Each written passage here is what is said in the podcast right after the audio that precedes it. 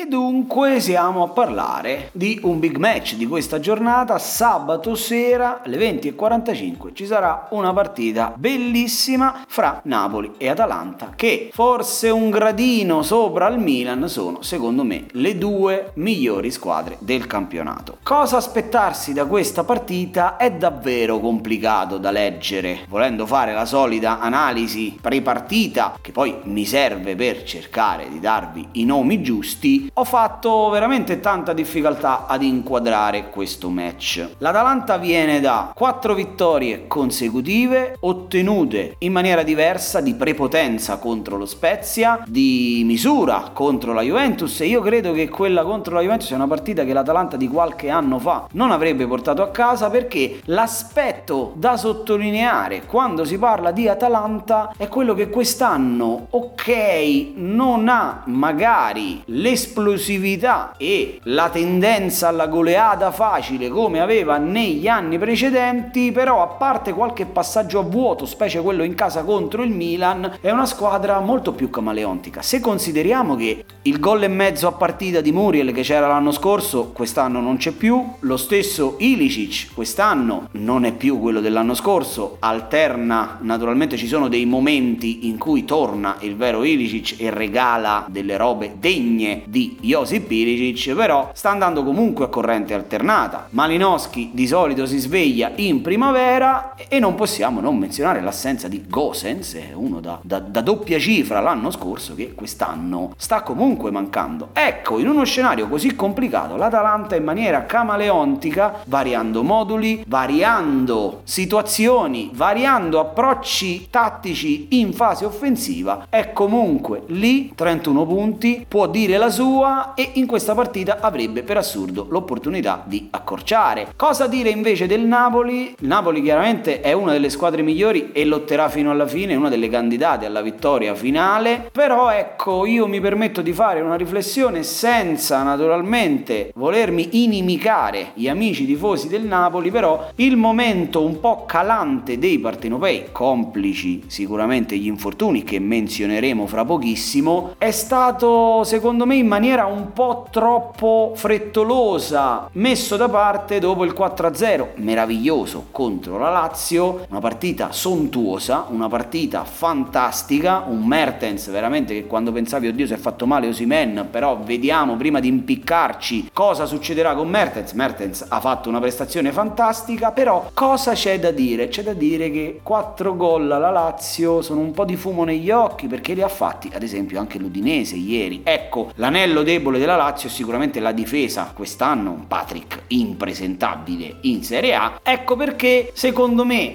sconfitta con l'Inter, sconfitta in Europa League che rimescola un po' le carte, prestazione con la Lazio, ok, poi ancora al settantesimo sei avanti 2-0 al Mobile Stadium, ti fai riprendere e per poco non la perdi. Il momento del Napoli è un po' particolare e secondo me l'Atalanta è l'avversario peggiore e tutto ciò è amplificato dalle assenze perché la, la, la tanto abusata come terminologia colonna vertebrale del Napoli formata da Koulibaly, Anguissa e Osimen di fatto in questa partita il Napoli come se avesse anticipato di un mesetto e mezzo la Coppa d'Africa. Ci sarà lo scontro diretto il 19 dicembre, però ecco, in questa partita c'è da fare attenzione. Perché? Perché l'Atalanta, come detto, sta giocando in maniera intelligente e potrebbe mettere in difficoltà i partenopei, nonostante lo scorso anno, se non ricordi male, il Napoli ne ha fatti forse 4-5 all'Atalanta. È una partita da tripla, ragazzi, mettete tutti quelli che avete e non siate timidi con i calciatori di entrambe le squadre in questa partita. Io comincio col darvi il nome del calciatore sconsigliato che gioca nel Napoli ed è il portiere Davido Spina. Una vera e propria sorpresa, una vera e propria certezza al fantacalcio quest'anno, il portiere con più clean sheet quest'anno, Napoli miglior difesa del campionato. Da questa partita però io mi aspetto gol da entrambe le parti, mi aspetto una partita giocata a viso aperto perché dubito che Gasperini snaturi se stesso per portare via un punticino, che fatta servirebbe a poco, così come dubito che Spalletti in casa pensi a difendersi. La coppia centrale sarà formata da Ramani e da Manolas, da Juan Jesus, ora non si sa ancora in questo momento quando registro mancano ancora un po' di ore all'inizio della partita, però sicuramente la fase difensiva del Napoli con le assenze di Anguissa e Colibali secondo me è fortemente modificata. Ora sono pronto a essere